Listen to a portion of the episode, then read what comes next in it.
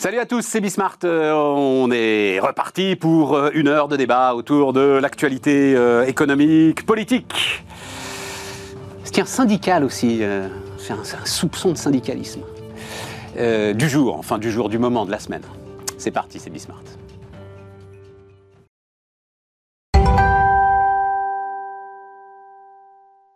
Et donc autour de la table, Émeric Préaubert, euh, associé fondateur Sycomore Asset Management. Salut euh, Émeric. Stéphane. Bénédicte Tillois, cofondatrice de As for the Moon, entre Salut autres. Stéphane. Salut euh, Bénédicte et Thomas Blard, Managing Partners de euh, Titanium Partners. Euh, je, je, juste démarrer, euh, voilà, c'est écrit sur, sur l'écran. C'est une phrase de Frédéric Dabi que j'ai adoré dans un article du Monde qui résumait tout ce que je pense. Enfin, on en parle très régulièrement sur ce plateau. Donc, je voulais votre avis. Impression de beurre mou il se passe rien. Donc là, quand même, il est en train de sortir. Ça y est, euh, mm. euh, il y a eu euh, la visite à l'hôpital, je sais plus où d'ailleurs. Cherbourg, je crois. Cherbourg. Il me semble. Euh, il va y avoir une visite à Marseille. bon, voilà. Mais est-ce que, tiens, bah, Thomas, tu es dans cette idée d'impression de beurre mou et on rappelle hein, euh, euh, des sondages qui commencent à devenir un tout petit peu préoccupants pour euh, la majorité présidentielle qui maintenant serait euh, ric-rac. 275, oui, mais... c'est le plafond bas. Et donc là, tu n'as pas la majorité absolue. Et je crois que c'est 345 ou 350 au max quoi aujourd'hui. hein. Oui, c'est très curieux parce qu'en en fait, il nous avait habitués à davantage une ligne dure. Le début de la présidentielle, c'était retraite à 65 ans, donc des marqueurs, des clivages. Et puis là, on a l'impression qu'il est parti en vacances, euh, que en fait, il a peur de son ombre. Je, et pourtant, ça n'a pas l'air d'être son tempérament, mais on a l'impression qu'en effet, il veut pas prendre le risque. Le Stade de France, c'est très emblématique. On va pas refaire toute la polémique. Oh non, pitié. Mais c'est très emblématique. On raconte n'importe quoi parce qu'on a peur de son ombre, de tout, et ça allume encore plus les brasiers. Et du coup, ça amène à s'interroger est-ce que, à force de vouloir rien faire, il va pas redonner un espace à certains partis? Tu parles de minorité, ça serait intéressant. Un Macron en minorité obligé de composer avec une aile droite qui recommencerait à arriver? Moi, je pense qu'il y a des électeurs qui sont en train de jouer cette stratégie plutôt que de lui dire on lui donne les clés et on lui fait confiance. Est-ce qu'on ne donnerait pas un peu d'espace aux Républicains pour l'obliger à se recentrer? Et moi, à sa place, je ferais attention. Intéressant. Intéressant. Bénédicte Moi, j'ai l'impression qu'on a eu, dans les précédentes présidentielles, c'était un peu Bonaparte au pont d'Arcole. C'est-à-dire un élan, une énergie, le fait que d'avoir finalement réussi à casser le clivage habituel, ça lui donnait une force de dingue. et que là, là les, il n'est plus dans l'idée de la force de dingue, il est dans l'idée qu'il faut se garder à gauche et à droite. Et du coup, euh, chaque petit gramme retiré d'un côté et redonné de l'autre, en fait, euh, il, pèse la, il pèse en permanence la balance. Et donc, euh, de fait, ça peut pas être de l'élan. Quoi. Donc, Sauf que ça s'ajoutait à une époque, là, ça pourrait se retrancher, ça pourrait le grignoter à gauche et ouais. à droite. Ah, en fait, clairement, c'est-à-dire que l'élan, ça ajoute de fait toujours quelque chose. Alors que là, ce qu'il donne d'un côté, effectivement, est retiré potentiellement de l'autre. Alors après, est-ce que, est que, la campagne a perdu euh, son faste euh, national pour devenir plus local? Il faut l'espérer, c'est-à-dire que ça puisse intéresser les gens sur le plan local. Moi, je, je, vis dans un... J'habite ici les Moulineaux, et ici les Moulineaux, c'est Gabriel Attal qui fait campagne, il est très présent. C'est assez inédit d'ailleurs de voir euh, quelqu'un de, de port, qui a une portée nationale qui fait campagne euh, aussi. Proche. Il y a un effet vu à la télé euh, quand effet, tu le vois. A, ah ouais. Il y a clairement un effet. Il y a clairement un C'est très amusant. Il y a un côté ouais. vu à la télé. Alors je pense que c'est sans doute peut-être que c'est un prisme déformant de ce qui se passe par ailleurs. Mais, mais, mais, Bon, bon, non, voilà, non, mais c'est. Attends, euh, vas-y, Émeric. Effectivement, le sentiment est assez, ah, étrange, je ne sais pas, mais très clair qu'on a l'impression que le président a disparu et qu'il ne se passe absolument rien. Ouais. Euh, alors, on sait aussi que tout cela est extrêmement calculé, pensé, et c'est tout sauf le fruit du hasard. Et moi, je pense. T'es sûr de a... ça, Émeric? Ah, j'en suis. Il a plus son communicant, hein, Léonard euh, là, il est parti. Hein. Et, et, je pense qu'il y, y, a deux raisons. La première raison, euh, qui est à mon avis la plus importante, c'est qu'on on s'approche d'une élection qui va quand même avoir, évidemment, qui est majeure pour les cinq ans qui viennent. Et après avoir essayé beaucoup de choses, du volontarisme, des projets, hein, des postures assez fortes, euh, il se dit je ne vais finalement rien dire, rien faire, même si en coulisses il y a des choses qui se passent, pour ne pas donner d'angle à mes opposants politiques. Et ils ne savent pas finalement sur quoi taper. Euh, moi, j'interprète ça comme ça. Et puis d'autre part, dans le premier quinquennat, on a, durant le premier quinquennat, on a vu cette succession de crises euh, qui ont été déclenchées. Alors je ne sais pas si c'est de bonne ou de mauvaise raison, mais en tout cas par l'activisme affiché par le président. Il a annoncé le jour de la victoire qu'il allait procéder différemment. Je ne sais pas s'il procédera différemment, mais dans le style en tout cas, c'est différent. Et il veut pour l'instant ne pas créer dès le début euh, de, de, remous. Il y en aura. Ça, mais je pense que c'est une autre façon de, démarrer le, son, son nouveau mandat. Ça, ça veut dire qu'il nous rejoue Chirac. Mm. Qui, nous joue, qui nous rejoue le roi fainéant. J'espère que non. C'est quand même fou, hein, j'avais oublié, mais campagne présidentielle premier tour, comme le disait Thomas, il dit euh, retraite à 65 ans, mais il dit le texte à la fin de l'été. Il dit ça dans sa campagne présidentielle et il est quand même, qu'on le veuille ou non, arrivé au premier tour avec 25% des voix, avec ce propos-là. Donc, euh, Et là, il est en train de reperdre une partie avec le raisonnement que il faut s'ouvrir à la gauche parce qu'elle a voté, elle aurait voté, une partie aurait voté pour lui. Mais de toute façon, elle n'avait pas de choix, elle était dans un cul-de-sac, la gauche. Et en plus, il n'y aura aucune voix de Mélenchon qui ira sur Macron. Aucune. C'est pas parce qu'il met pas Pendia et qu'il envoie des signaux euh, qu'il n'ose pas heurter ou qu'il ne fait rien, qu'il se met dans son bunker, qu'il aura, qui va récupérer des voix de Mélenchon. Alors, il faut qu'il conserve son aile droite. Moi, je lui dis attention. Juste, euh, c'est vrai que autour de ce plateau, on m'a apporté une lecture très cynique et très intéressante l'idée de jouer l'abstention. C'est-à-dire, euh, pour qu'il y ait des traits angulaires, pour que euh, tu passes au second tour, il faut que tu aies 12,5% des inscrits. 12,5% hmm. des inscrits. Si tu as 50% d'abstention, il faut aller les chercher. Et donc, en fait, ah. ce serait assez cynique, ah, éviter un maximum de triangulaires. Et là, effectivement, le candidat LREM face au FN ou face à Mélenchon, il est sur un boulevard. Euh, comme disaient les Américains, même s'il s'appelait Donald Duck. tu, viens de dire que tout ça n'était pas préparé, c'est vraiment encore non, non, c'est une lecture, c'est une lecture. moi, j'ai toujours en tête le théorème. Alors, il paraît que c'est Rocard, moi, c'est Madelin qui me l'a dit euh, entre en politique, entre le machiavélisme et la connerie. Je choisissais souvent la connerie. Mais euh, et comment tu redémarres la machine après les, législatives mais je suis bien tu, tu, relances le. Mais je suis bien d'accord quand tu as Dussopt qui a dit 65 ans, quand tu as dit 60, Elisabeth Borne, 65 ans, c'est pas un totem. Mm. Dussopt dit, en fait, ce sera peut-être pas l'âge légal, ce sera peut-être la durée de cotisation. Et puis de toute façon, euh, en fait, c'est inscrit dans la loi Touraine euh, ce qu'on veut faire. Est-ce qu'on a vraiment besoin de faire une réforme? C'est ce qu'il a dit quand même, euh, Olivier Dussopt. Hein. sans quoi il n'a pas tout à fait tort, mais il faudrait juste accélérer les trimestres de cotisation nécessaires je ne sais pas comment tu redémarres le truc. Surtout que, alors, tiens, ça nous fait un, lien. Bénédicte, donc euh, ancienne cadre dirigeante de la SNCF, j'utilise ça assez régulièrement en même temps. DRH de la SNCF. DRH de la SNCF Réseau. DRH SNCF mm. Réseau et patronne du Transilien. Euh, Philippe Martinez qui s'en va, là, la CGT. Qu'est-ce que, euh, qu'est-ce que tu peux nous dire là-dessus? Alors, je ne dirais pas que c'est la fin d'une époque, puisque la fin d'une époque était déjà avant. C'est-à-dire qu'en fait, je pense que la CGT ne s'est pas relevée du départ de Bernard Thibault. De Bernard Thibault. Euh, et, pour l'avoir effectivement beaucoup côtoyé à la SNCF, même si les, cheminots sont sans doute plus radicaux encore que la Confédération, euh, ils n'ont pas trouvé, en fait, euh, ils, ne parlent plus finalement aux militants d'aujourd'hui. Et, plus, enfin moi j'avais coutume de dire que chaque fois qu'un vieux cheminot partait, un vieux CGT partait, on avait, c'est un nouveau solidaire qui entrait au sein de l'entreprise. Donc il y a, une, perte d'intérêt pour l'idéologie telle que la, prône euh, la CGT. Et je pense que Martinez n'a rien fait de ça. Euh, sans doute, un Bernard Thibault aurait été capable en fait de relever le gant et de faire quelque chose.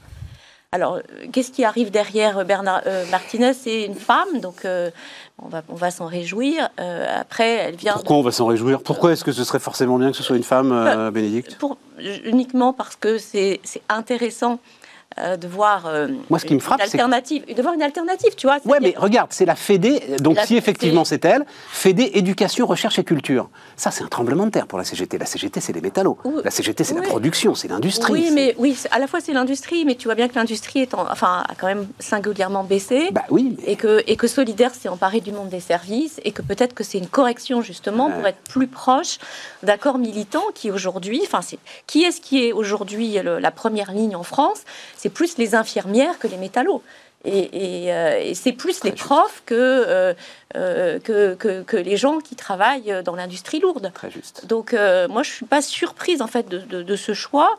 Et après, le fait de, faire, de choisir une femme, je pense qu'il y a une, sans doute un, une, comment dire, une dimension tactique, il ne faut pas le nier, de la part de Martinez, qui est, qui est, très contesté parce qu'il est autocrate. Mais, mais, la CGT a produit quand même toujours un peu des personnages un peu autocratiques. Parce que elle, elle, a, dans son fonctionnement, elle a un fonctionnement qui est issu de la troisième révolution industrielle. Donc elle est dans un monde en fait dans lequel pyramidal, euh, centralisateur. Soviétique, on peut euh, le dire quand même. Enfin, oui, on peut dire soviétique. Peut dire la naissance de la CGT, c'est quand même euh, l'adhésion à là, je sais plus combien tième, tu sais oui, ça, Thomas, troisième international. Troisième, troisième, hein, je crois. On, ouais, peut, voilà. on peut dire stalinien même. Oui, oui, stalinien, Une stalinienne va remplacer un stalinien. De toute façon, ça sera la même politique. Une ligne dure qui va s'opposer systématiquement. Ils n'ont jamais rien signé, ils ne signeront rien. Si, si, si ils signent tout dans les entreprises, hein, Thomas. D'accord. Ils dans les branches. Ouais, ouais. C'est ça le on paradoxe. On parle du secrétaire, du, du enfin, du, ouais, du, du secrétaire général. Du secrétaire général.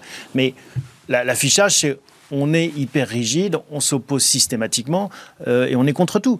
Bon, très bien, mais pour moi, c'est Jurassic Park. Et, bon, très bien, ça, ça existe. La, la, question, en fait, pour, euh, du, du, monde syndical, c'est finalement comment, comment attraper euh, toute, cette, euh, toute la jeunesse euh, écologique la... qui a envie de, de, En fait, Et la réponse, c'est quoi? Il l'attrape? Ben, Non, mais justement, elle dit la, non, la question. La, la question, la, question la, pour les, les, militants, enfin pour le, le monde syndical, c'est de, de, récupérer en fait toute cette euh, jeunesse euh, qui a envie de faire bouger les lignes sur le plan écologique et qui aujourd'hui n'a pas de n'a pas n'a pas d'organe syndical dans lequel elle puisse s'exprimer. Et c'est intéressant puisqu'en fait aujourd'hui les syndicats dans les entreprises sont en perte de vitesse, alors que pour autant il y a une envie en fait de la part des jeunes de, de, de challenger les lignes classiques d'une direction d'entreprise pour euh, les emmener vers euh, moins de profit, plus d'écologie. On en pense qu'on en veut, mais en tout cas c'est ce qui monte. Et, ce, et cette montée-là, elle n'est elle n'est attrapée finalement par personne aujourd'hui. Émeric. Le fait que ce soit une femme, je ne je voudrais pas, je voudrais choquer personne, c'est pas parce que c'est une femme que c'est bien et dans aucun domaine. Une fois qu'on a dit ça, quand c'est la première fois, je trouve que c'est important. Oui. Et, et, pour la CGT, ça ne s'est jamais produit. Et euh, je pense que c'est le symbole compte. Ensuite, ça doit, on doit traiter des gens. Euh, mais il y a cette histoire de. Je ne sais pas si on peut appeler le plafond de verre. Je rappellerai quand même qu'on a failli. Enfin, la centrale a failli euh, choisir une femme il y a dix ans, voilà. au moment où Thierry Le Paron a, été choisi. Une, une femme qui en fait, c'est le départ de Bernard Thibault. Qui, qui était euh, mise en avant. Bon, je suis très très loin d'être familier avec les arcanes de la CGT, mais en l'occurrence, elle n'a pas eu le poste. Mais c'était déjà euh, il y a dix ans, 2012. En fait, elle avait été, elle avait été pressentie, elle a été invalidée par par ouais. le corps militant. Ouais. Comme Donc le... on va rester prudent d'ailleurs hein, sur le fait que... Euh, elle peut très bien ne pas être élue, effectivement, le... puisque ça reste, un, même si c'est une désignation, a priori, ça, il y a un, un, vote qui doit quand même le, le sanctifier. Mais c'est vrai que là, et ça c'est intéressant, j'y avais pas pensé, il y a dix ans, bon ben voilà, euh, c'est pas elle, c'est pas elle.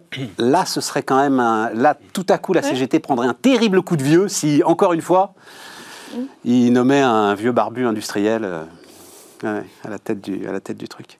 Il euh, y, a autre chose qui vous intéresse dans le, le, le, les histoires politiques où on a fait le tour, on passe à autre chose euh, Les bons résultats de l'attractivité? Moi, je suis toujours un petit peu. C'est vrai que. Voilà, c'est euh, donc vous avez vu ça. Hein, le, alors Stéphane Lermite, l'associé EY qui fait ce, ce, classement est éminemment respectable, passionnant. Et d'ailleurs, on discutera avec lui sur les grands enjeux de la France après le, second tour de, des législatives. Mais ce, classement, donc, vous l'avez vu, euh, euh, si on considère le nombre de projets d'investissement, la France est le pays d'Europe le plus attractif pour les entreprises étrangères, avec une belle performance d'ailleurs de l'industrie de la logistique. Mais pour les deux tiers des projets, c'est des extensions de sites. Et, notamment, euh, admet EY, dit EY, dans la bataille des gigafactories, le manque de disponibilité, le coût du foncier reste des handicaps. Les investisseurs s'interrogent aussi sur la capacité de la France à être flexible, par exemple, à adapter son droit social en temps de crise. On voit qu'on lutte contre les entrepôts Amazon dès qu'il y a un projet à droite ou à gauche. Donc, en effet, euh, voilà, on récolte aussi ça. C'est compliqué euh, d'accueillir à bras ouverts certains investissements étrangers. On veut jouer le, le village gaulois contre les méchants euh, capitalistes qui viendraient euh, investir chez nous. On a encore un peu ce réflexe. Donc, euh, bah, tant mieux, réjouissons-nous hein, s'il y a des gens qui veulent mettre de l'argent en France. Disons que ceux qui y sont, se disent tiens finalement c'est ouais. pas si mal. C'est une preuve. Hein. si les clients si les clients, enfin, il n'y a rien de mieux qu'un client satisfait pour en attirer d'autres. Tu as raison. Donc, euh, En matière se- commerciale, c'est vrai que le taux de churn, euh, le taux de churn Après- réduit est une très bonne chose.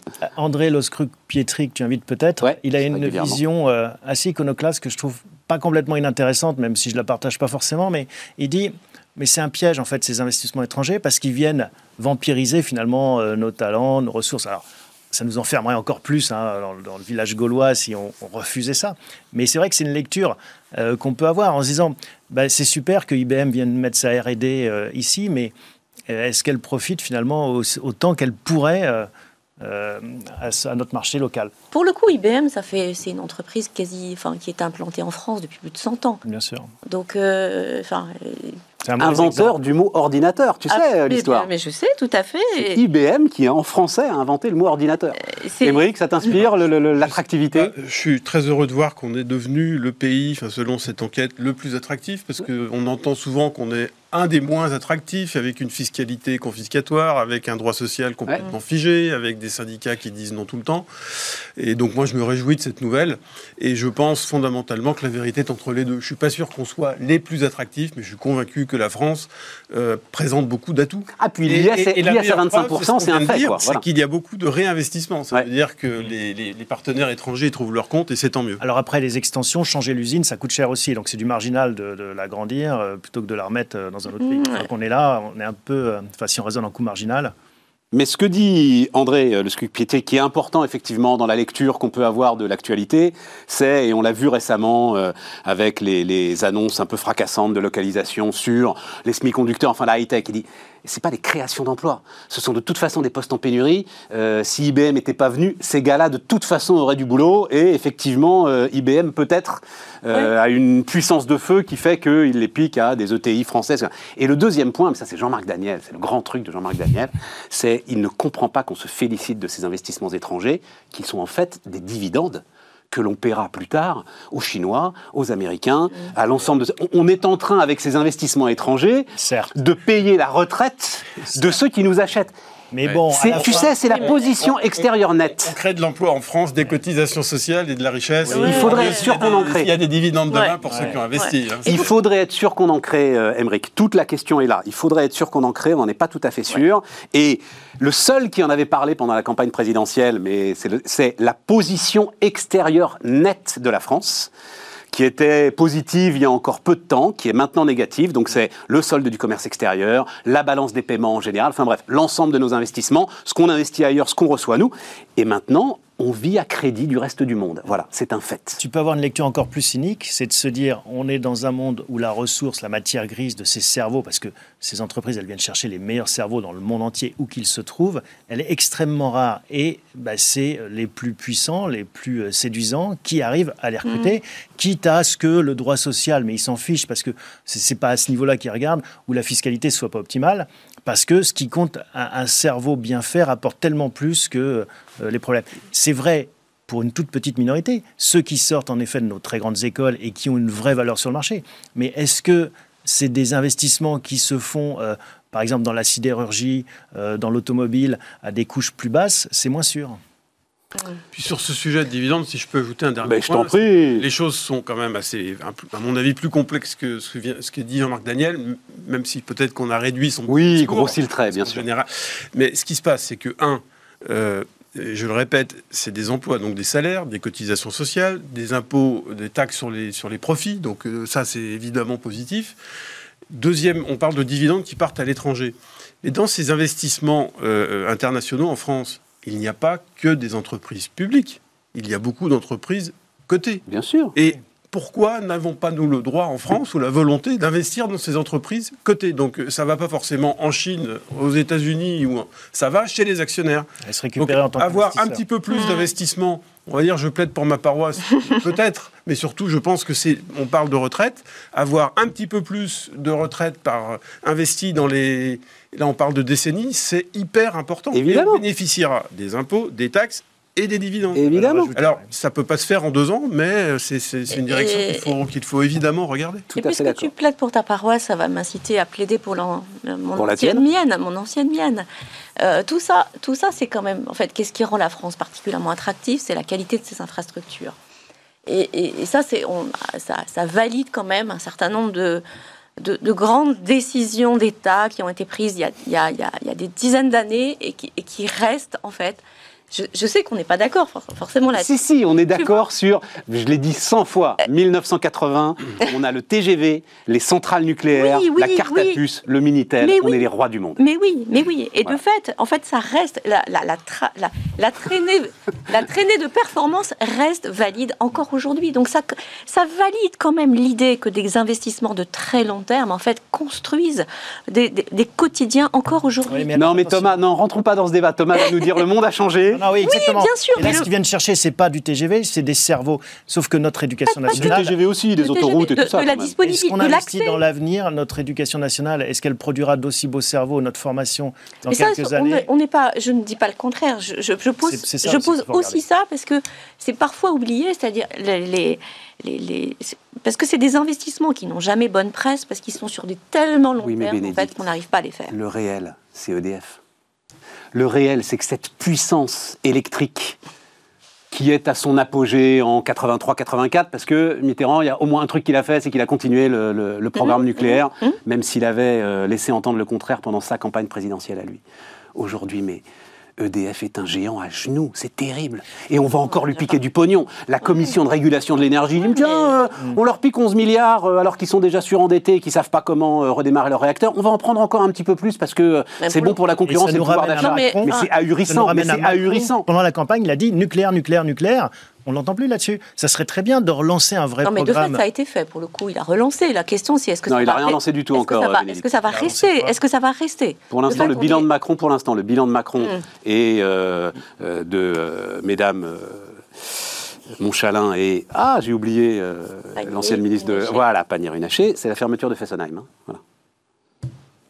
Là, ce serait l'occasion. On parle de retraite par capitalisation, on parle de nucléaire. Voilà de quoi remettre en marche Pompidou. Là, on réveille Pompidou. Et sinon. Euh, Mais de fait, j'ai eu le sentiment, je sais pas, je, vous trouve négatif sur la question du nucléaire. J'ai l'impression que euh, dans la bataille idéologique qui, euh, qui, subsistait en France sur le nucléaire, on a basculé il n'y a, a, pas si longtemps, mais on a basculé. C'est comme pour les retraites. Ce ne sont que des mots. Mm. C'est le début de notre discussion.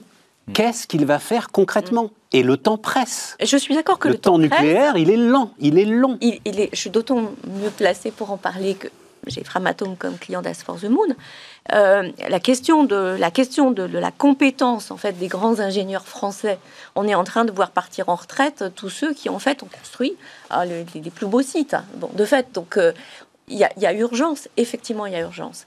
Mais, mais, soyons, enfin, soyons optimistes sur le fait que ce débat, qui était un débat un peu perdu, euh, est en train de reprendre un peu du poil de la bête et que des décisions ont été prises. De fait, elles n'ont pas encore généré grand-chose mais appelons de nos voeux le fait qu'elle le fasse. Et pour le coup, la CGT était d'accord. Ah ben la CGT est ultra nucléaire, ça ah, ah ils sont très productifs. Ils n'ont pas que ils vont pas attirer des défauts. C'est pas avec ça qu'ils vont attirer les jeunes écolos. Vas-y, vas-y, Émeric. Euh, ouais, effectivement, le nucléaire, le, c'est un temps extrêmement long, donc c'est difficile de juger. Euh, je serais peut-être un petit peu moins critique sur l'état d'EDF. En revanche, il y, a quelque chose qui me paraît euh, enfin, évident, c'est qu'en termes de gestion, euh, comment appeler ça, le gaspillage ou les dizaines de milliards sur le PR, ça me paraît très préoccupant. Alors, est-ce que c'est de la R&D à très long terme? Mmh. euh, Est-ce que, mais dans ces cas-là, il ne faut pas avoir des projets à l'étranger qui nous coûtent des fortunes? Faut peut-être, faut peut-être les garder en France pour faire du développement à long terme. Mais j'ai l'impression qu'il y a une gestion qui a été très très contestable sur ce sujet-là. Il y a un personnage qui est assez discret par nature et qui ne voulait pas en se répondre sur la place publique, mais je pense que vous avez lu ses déclarations, qui est Thomas Pickmal, qui était l'ancien directeur financier d'EDF, ça remonte maintenant à quelques mmh. années, qui a démissionné en disant c'est ça remonte au moins à 7 ou 8 ans. Hein, 2017. ou peut-être 5 ans, d'accord. Euh, 10 ans, mais il y a une gabegie, c'est impossible de continuer dans ces... Dans ces... Alors, c'est pas quelqu'un qui est très... Je connais la phrase par cœur, euh, Qui mettrait deux tiers de son bilan sur une technologie qu'on n'arrive pas à construire depuis 10 ans et qui n'a jamais fonctionné? Voilà. Et ce qui se passe en Chine, parce que la grande réponse après d'EDF sur les phrases de Picmal, c'est Taishan, c'est parti, ça tourne. Euh, il semble qu'il y ait des problèmes euh, structurels euh, au sein des deux EPR de Taishan. Donc oui, oui, là, je, suis... ça ne fait que valider l'intérêt qu'il y a à continuer la recherche. Oui, mais c'est un peu contradictoire, parce qu'on dit d'un côté, c'était formidable, le TGV, Ariane et le nucléaire, Et là, il faut prendre un risque qui est un risque en effet peut-être supra-entreprise. Il faut le financer peut-être avec de l'argent magique de la Banque centrale, avec euh, de l'emprunt d'État, et avec une vision qui va au-delà, euh, et EDF est vraiment outillé pour ça, au-delà des résultats trimestriels de sa cotation en bourse. Donc là, on a, on a la possibilité sur des technologies et des enjeux de moyen long terme comme ça, de le mettre en œuvre. Pourquoi on s'en prive? En plus, on adore ça en France.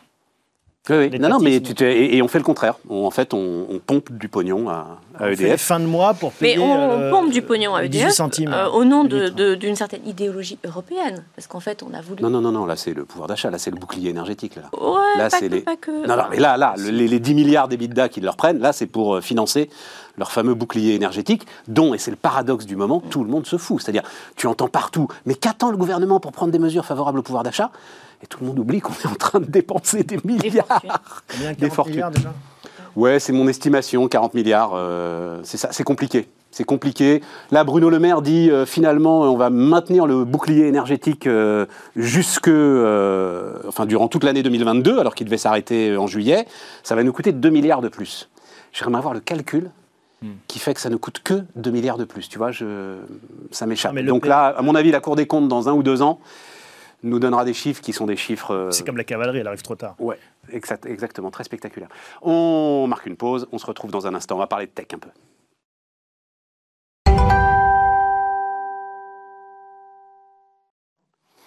On repart, euh, les amis. Et alors, euh, je mets mes lunettes de vieux pour lire les, les déclarations d'Elon Musk. Furieux quand il a découvert, je ne sais pas d'ailleurs comment il peut le, comment il peut le savoir, euh, j'avais, enfin je sais pas si, mais comment est-ce que Bill Gates peut savoir que euh, ah, Elon Musk peut savoir que, Bill Gates short son titre. Ouais, comment est-ce qu'Elon Musk peut savoir que Bill Gates short son titre?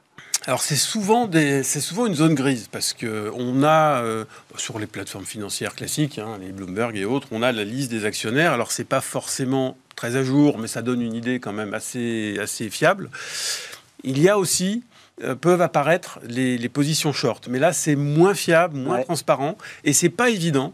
Euh, bon, ça fait quelques années que je suis dans ce métier. C'est pas évident de connaître très précisément les positions short détenues par euh, tel ou tel. Sauf s'ils le déclarent, parce que certains, certains les déclarent parce que justement ça va dans leur sens.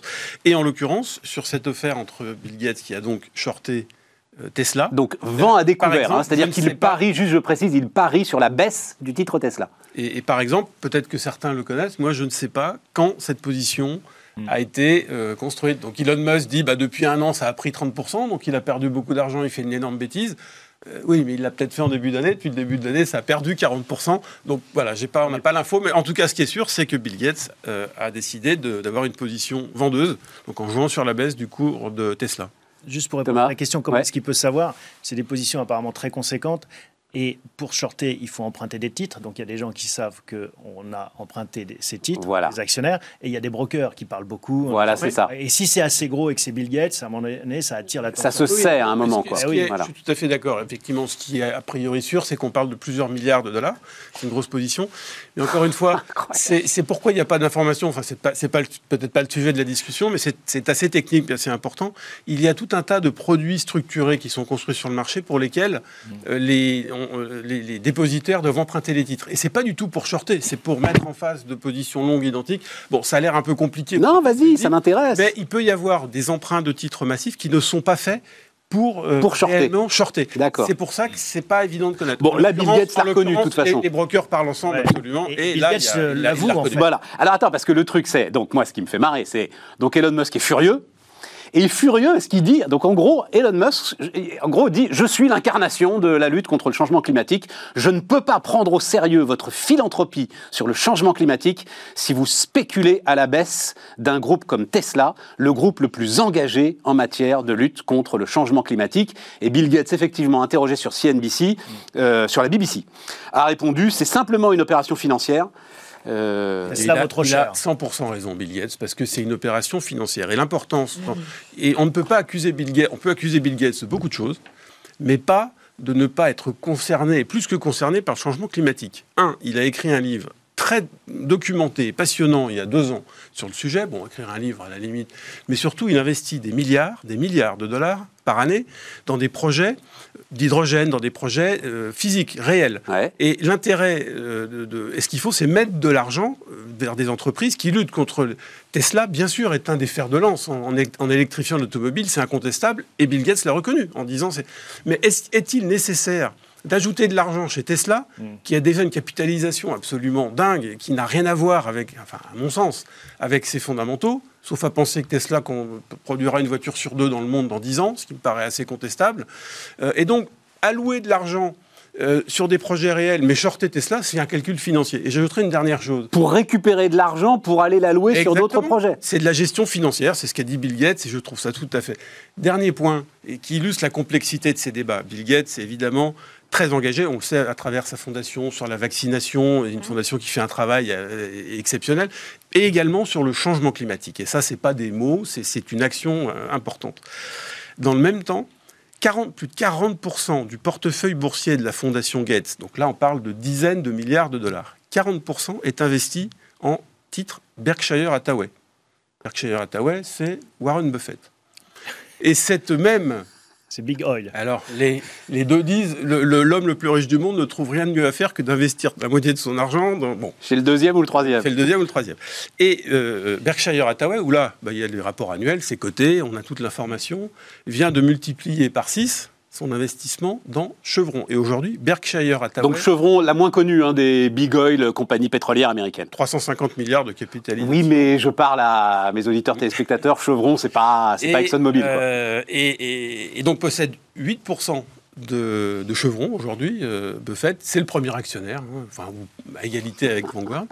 Alors la question est, est-ce que c'est bien d'investir sur Chevron euh, qui produit du pétrole, je n'en suis pas euh, convaincu en tant qu'investisseur euh, qui met comme priorité numéro un l'ESG. ensuite, et je ne connais pas le dossier Chevron, je pense que, que la complexité qui est illustrée par ça, c'est que pour que le, changement climatique soit une réalité, il faut également que les grands joueurs, les big players, investissent. Euh, Chevron, je ne suis pas convaincu que ce soit un bon, un bon exemple, parce que Warren Buffett n'en a rien à faire du changement climatique pour, pour le coup. Donc ça, ce n'est pas, pas un exemple à suivre. Mais quand on parle de Total, par exemple, euh, il y a des débats, est-ce qu'il faut surtaxer les profits de Total? Je pense que non. Mais ce qu'il faut, c'est évidemment que ces grandes sociétés pétrolières investissent, et pas de manière cosmétique pour verdir leur rapport annuel, mais de manière réelle, fassent évoluer leur modèle économique en investissant dans le que ce soit hydrogène, Alors attends, etc. Il y a deux choses. C'est assez complexe. Ouais, non, et tout ça est passionnant, passionnant, passionnant, et on va, on va, on va redécomposer. Attends, il y a deux choses. Il y a moi d'abord quand même l'histoire euh, Bill Gates Elon Musk parce que euh, enfin euh, Thomas je veux ton avis c'est quand même deux gros crocodiles et je pense qu'il y a quand même un côté derrière tiens je vais t'en coller une parce que tu fais un peu trop le malin et ça m'énerve et puis il y a le côté pétrole Total Chevron qui m'intéresse beaucoup et dont je veux qu'on parle mais mais le le le, m'apprête à parler moi aussi le, le marigot là il y a un petit côté concours quand même. Ben... Je dirais pas de quoi pour pas être mais, mais je suis d'accord. C'est sûr. Je suis d'accord. Qui en fait rend ce truc. Enfin, je suis, je suis contente d'avoir entendu l'explication euh, technique, parce que sinon on s'en tient à cette explication-là, et ça donne de la, du, monde, euh, du monde du business en fait une vision tellement terrifiante en fait, je trouve. Hein. Oui, mais ça en fait partie. ça en fait partie. Égoïste et puéril. Et... C'est ça qui drive justement les capitaux et les ressources rares vers les meilleurs projets. C'est le fondamental du, capitalisme.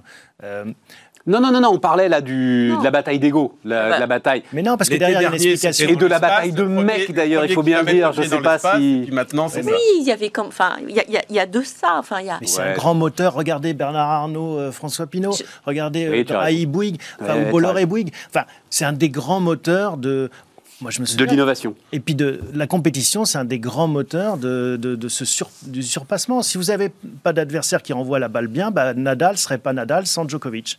Donc euh, ça fait partie aussi du. J'entends, j'entends, mais c'est un mode qui est quand même particulièrement masculin, si oui. je peux me permettre. Oui. C'est vrai. je crois. juste sur Musk et, euh, et, Gates, moi je pense que les deux ont tort. Pour une raison simple. Musk a tort de euh, dire que oh là là, c'est pas bien, on me short et tout. En fait, la meilleure façon de prouver que les short, enfin ceux qui vendent à découvert son action ont tort, bah, c'est que l'action aille dans l'autre sens. Et ce qu'il a fait d'ailleurs en ruinant beaucoup de hedge funds euh, qui avait shorté trop tôt euh, Tesla. Et, et, Bill Gates a tort également, parce qu'il se défend en disant Tesla est trop cher. Moi, je ne crois pas que Tesla soit trop cher. Je pense qu'en effet, Musk est un génie qui va sauver le monde euh, avec, euh, enfin en tout cas, fera partie de ceux qui apporteront des solutions. Et quand vous l'écoutez, on est tous là dans un mode apocalyptique, mais écoutez ces, ces vidéos, c'est très édifiant dans 30 ans, on respirera un air comme on n'a jamais respiré sur cette planète parce qu'on va trouver des innovations qui vont aspirer le carbone. Et c'est des gens comme Musk qui vont porter ça. Mmh. Donc moi, je pense que Tesla est pas assez cher. Mais bon, voilà, c'est un pari qui est gratuit. Euh, euh, enfin, ça dépend si tu es cohérent avec ton pari et si tu mets de l'argent sur Tesla. Mais oui, j'en mets, j'en mets, j'en mets. et et, mais peu importe, à la limite. Mais donc, les deux ont tort. Musk ne devrait pas pleurnicher et Gates ne devrait pas dire que Tesla est, pas assez cher. Et, sur le pétrole, effectivement, euh, ça m'intéresse. c'est la grande question. C'est la grande question que Pouyanné a posée, d'ailleurs, hein, euh, euh, à l'AG de Total. donc, Pouyanné dit pour l'instant, la demande ne baisse pas, elle augmente même, hein, la demande de pétrole. Je ne crois absolument pas que la demande va baisser de 30% d'ici 10 ans, comme l'envisage euh, l'Agence internationale de l'énergie. Et si on réduit de 30% l'offre de pétrole, comme certains nous le demandent, alors les prix ne seront pas à 120 dollars, mais à 300 dollars. Eh en fait, c'est le débat des gilets jaunes euh, à l'échelle planétaire. À l'échelle planétaire, tu as parfaitement raison. Non, mais c'est pire que ça.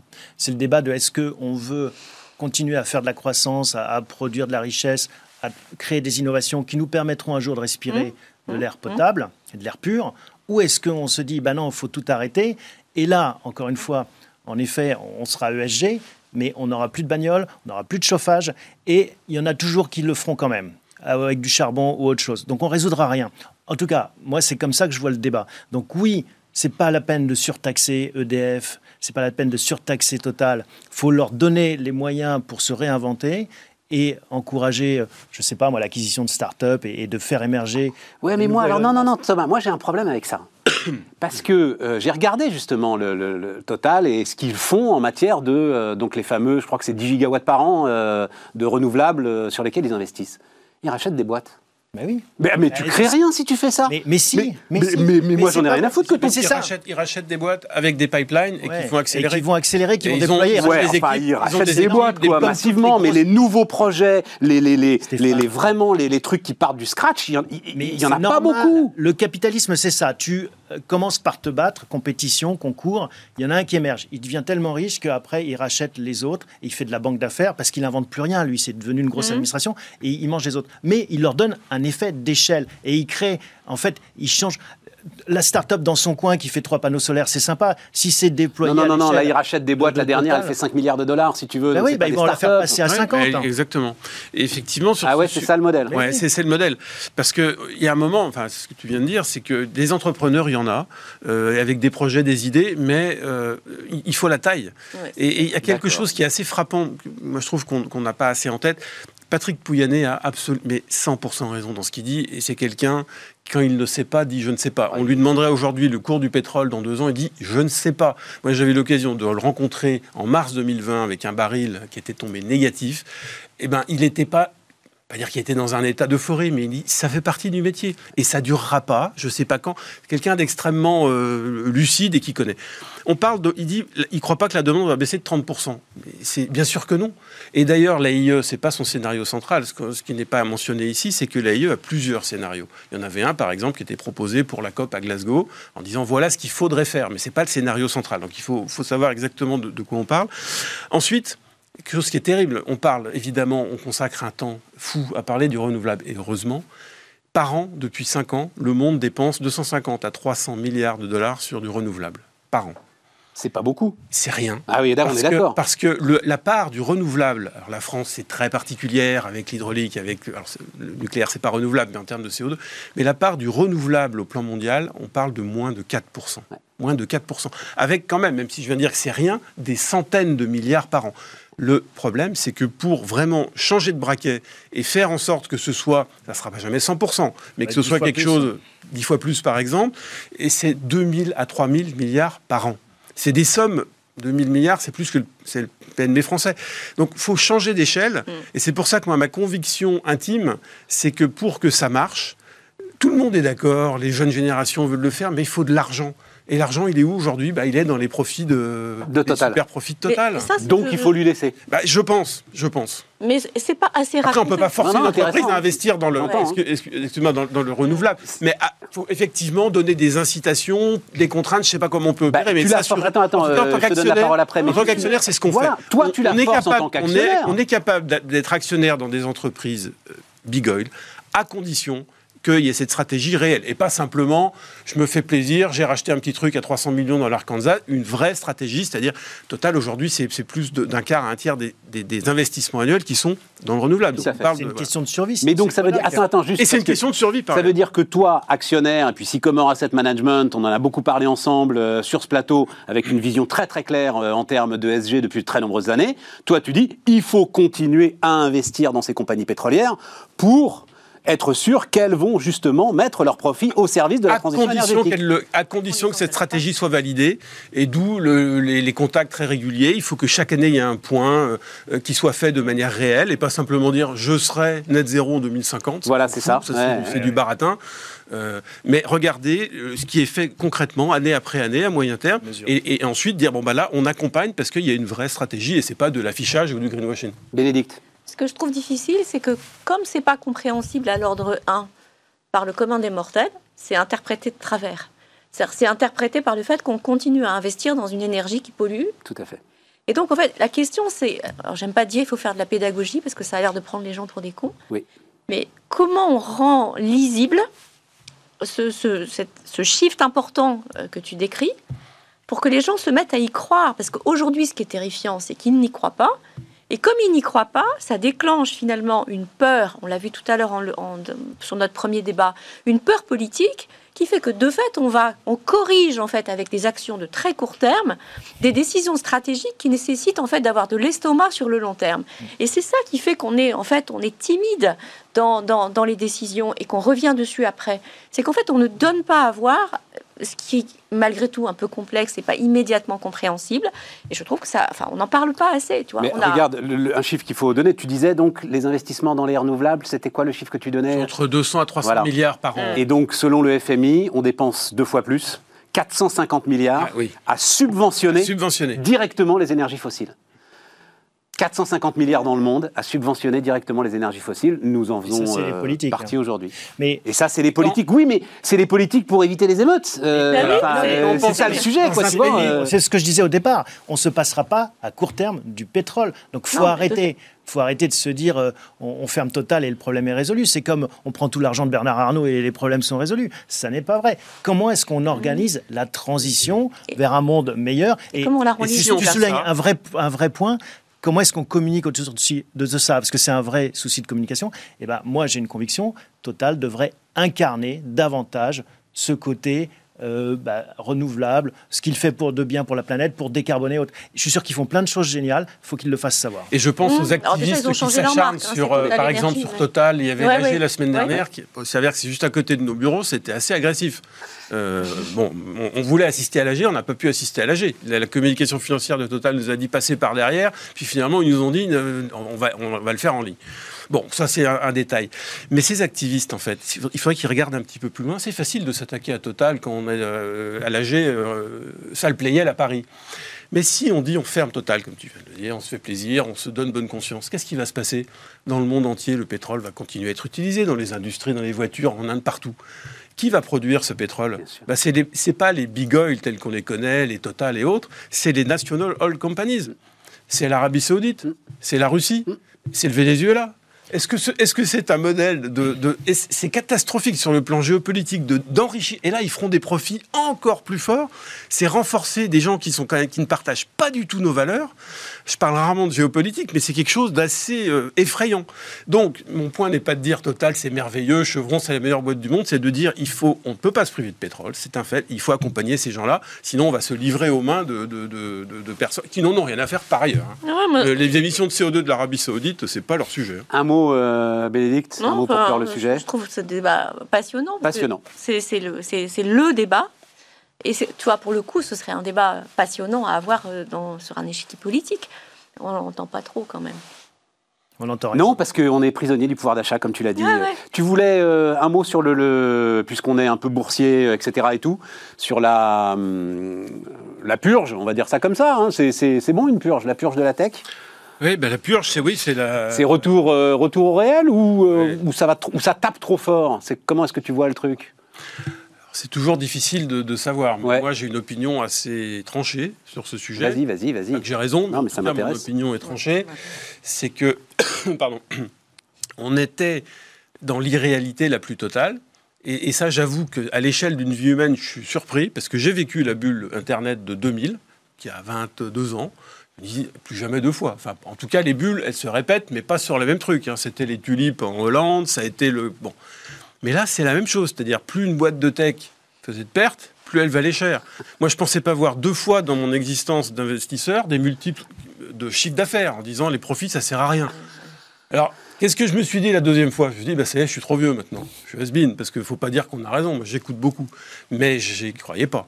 Et, et aujourd'hui, je pense que ce travail et ces sociétés qu'on divisé par 2, 3, 4, on- elles vont pas toutes mourir parce qu'il y en a qui sont de belles sociétés inno- innovantes. Mais bien sûr. Tout comme pendant la bulle de 2000, il y a des, des sociétés qui ont depuis grandi. Mais ce sera une sur 15, comme, euh, comme à chaque fois. Donc pour la plupart des actionnaires qui ont investi depuis un an ou deux, euh, je ne dis pas qu'ils perdront tout, mais ils vont pas retrouver la mise de départ. Pour le reste, les plus grandes capitalisations étaient dans une situation très différente, c'est-à-dire qu'on n'était pas du tout comme dans le Nasdaq de 2000, c'était cher, et c'était cher parce qu'il y a eu ce, grand rallye sur les valeurs de croissance, et en particulier sur la tech, dans la foulée de la baisse des taux, qui là aussi est absolument historique. Donc ça a corrigé pour cette raison-là, mais là on ne parle pas de bulles massives, c'était des valeurs qui étaient chères, qui se payaient 30, 40 fois les résultats, mais c'est pas euh, 20 fois le chiffre d'affaires et 500 fois les résultats.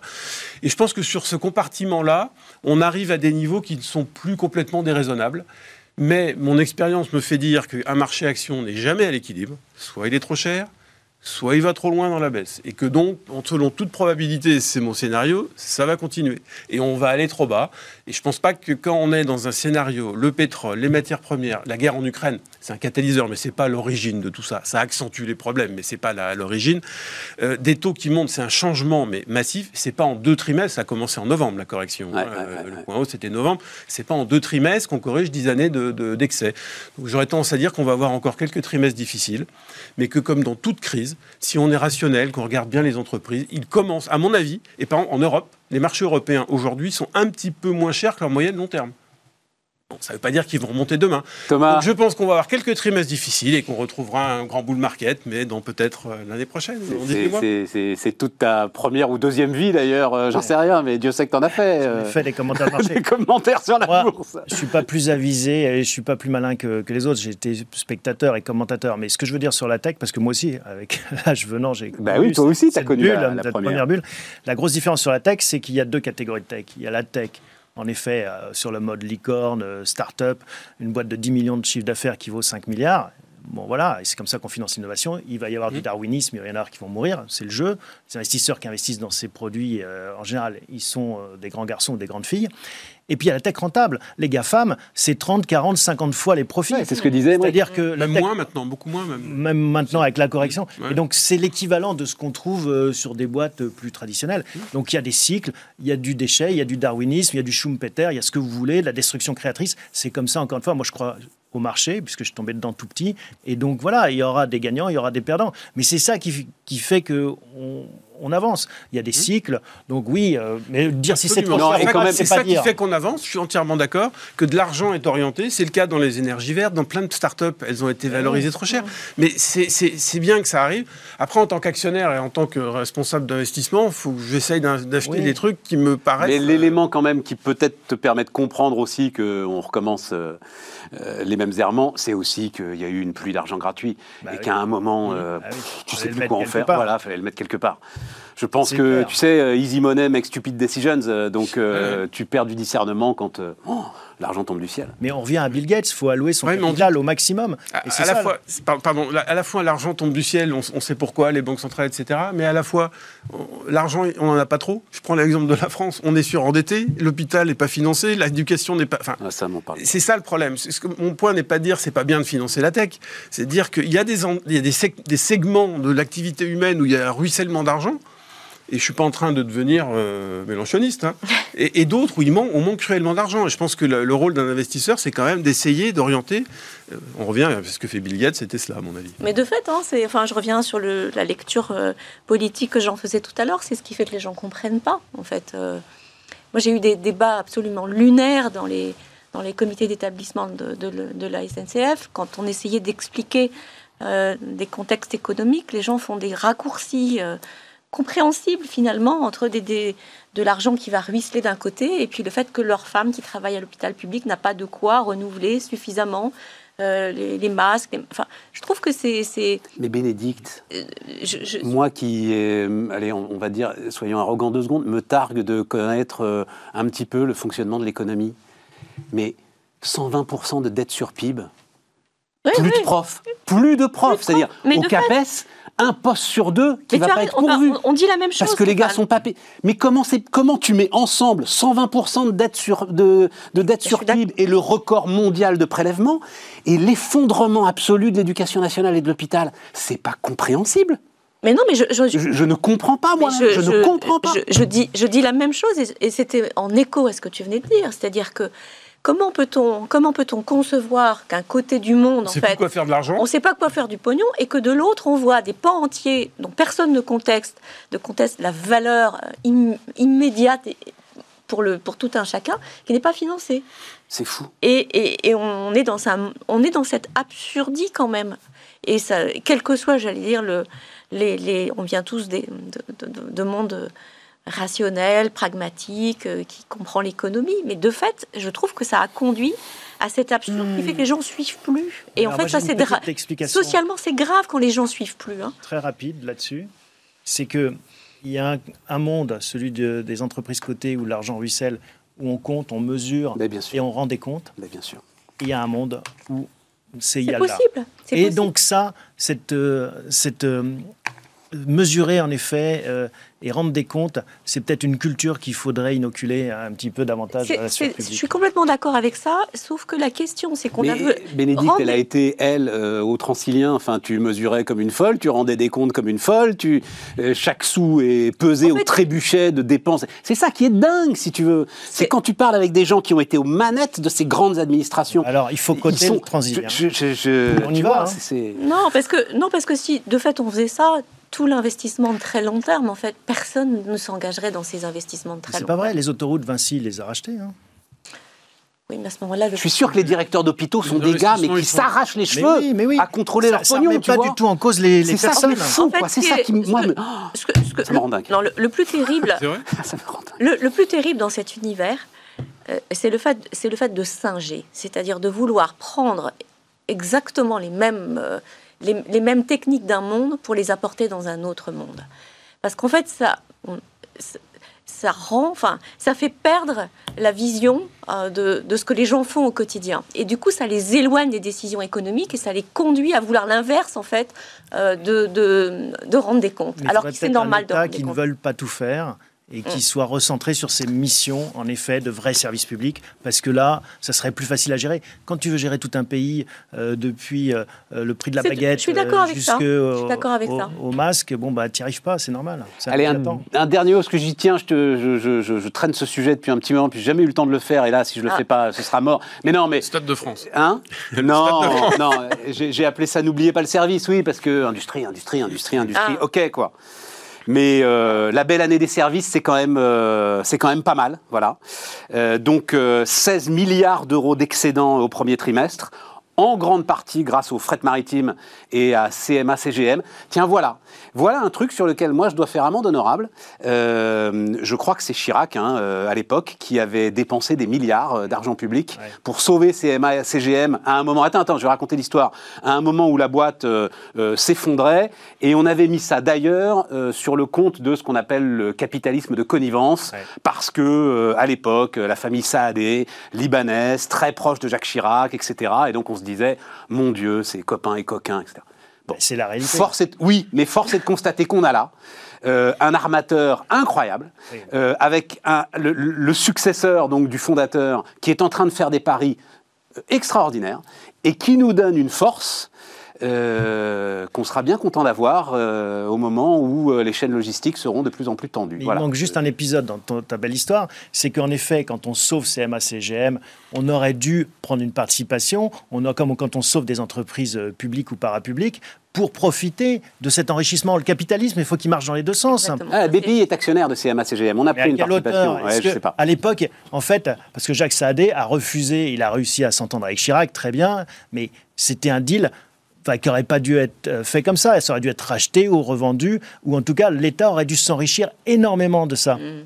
Et il l'a pas fait. Ouais. On est passé à côté d'une belle histoire qui aurait fait honneur au capitalisme, justement. Et après, l'État serait sorti, et puis voilà, ils auraient Tu as raison, tu as raison, tu as raison. Tant, tant mieux pour les méga profits de CMA CGM et c'est pour la balance extérieure, c'est très bien. Mais je serais un tout petit peu plus mesuré parce que c'est il y a rien de plus cyclique dans ce monde que le coût du, du fret maritime. Ouais. Et le leader mondial qui s'appelle AP Müller, qui est une société de- danoise, Ouais. a vu son cours de bourse multiplié par 6 en deux ans Ouais. euh, parce que les le taux de fret, alors j'ai pas le, le chiffre en tête, mais ça s'appelle le Baltic Freight Index, qui est Alors, le, le Euh, C'est le, c'est pour le, le fret euh, sec qu'on appelle, mais là, c'est le, c'est le, en fait, c'est le prix du conteneur qu'il faut regarder. voilà. Voilà, c'est le prix du conteneur. Et, et aujourd'hui, le prix du conteneur est à un point historiquement haut. Donc, toutes ces sociétés, et tant mieux pour elles, mais font des profits Oui, mais- Et ça peut changer très vite. hein. Non, Il y a non, deux parce ans, que le- regarde, le baril était à 20, regarde, il à, donc il a parlé. 110 dollars. Jacques Saadé, le fondateur, c'est Rodolphe, son fils, c'est ça, hein, qui investit dans Air France, qui euh, avec Quelle erreur. euh, On plus On ouvre un autre débat. Ah bah oui, non, mais- pas seulement dans Air France, il, il achète des avions aussi, il monte lui-même sa propre compagnie Bon, de, tu vois, de, de fret aérien, il investit, enfin, il veut faire, il, il est en train de monter une boîte de logistique Avec- totale, absolue. Avec 20 milliards de Euh, profits. il peut ah ben oui, mais ça c'est fantastique, c'est-à-dire Ouais. de l'océan Indien jusqu'au dernier kilomètre.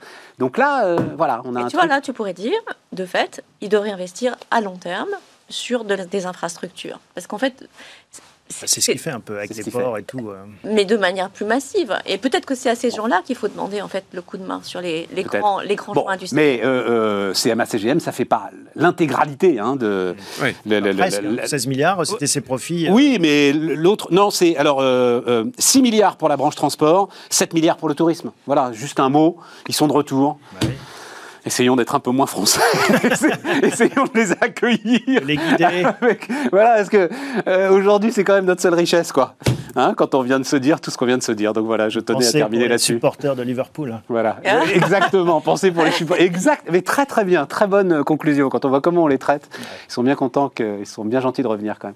Merci, euh, chers amis. Euh, vend- demain donc euh, Aurélie Planex et nous on se retrouve euh, mardi. hein. pas de podcast lundi, euh, lundi rediffusion d'une émission passionnante. Euh, je ne sais plus sur quoi d'ailleurs, mais passionnante forcément. Et donc on se retrouve mardi en direct.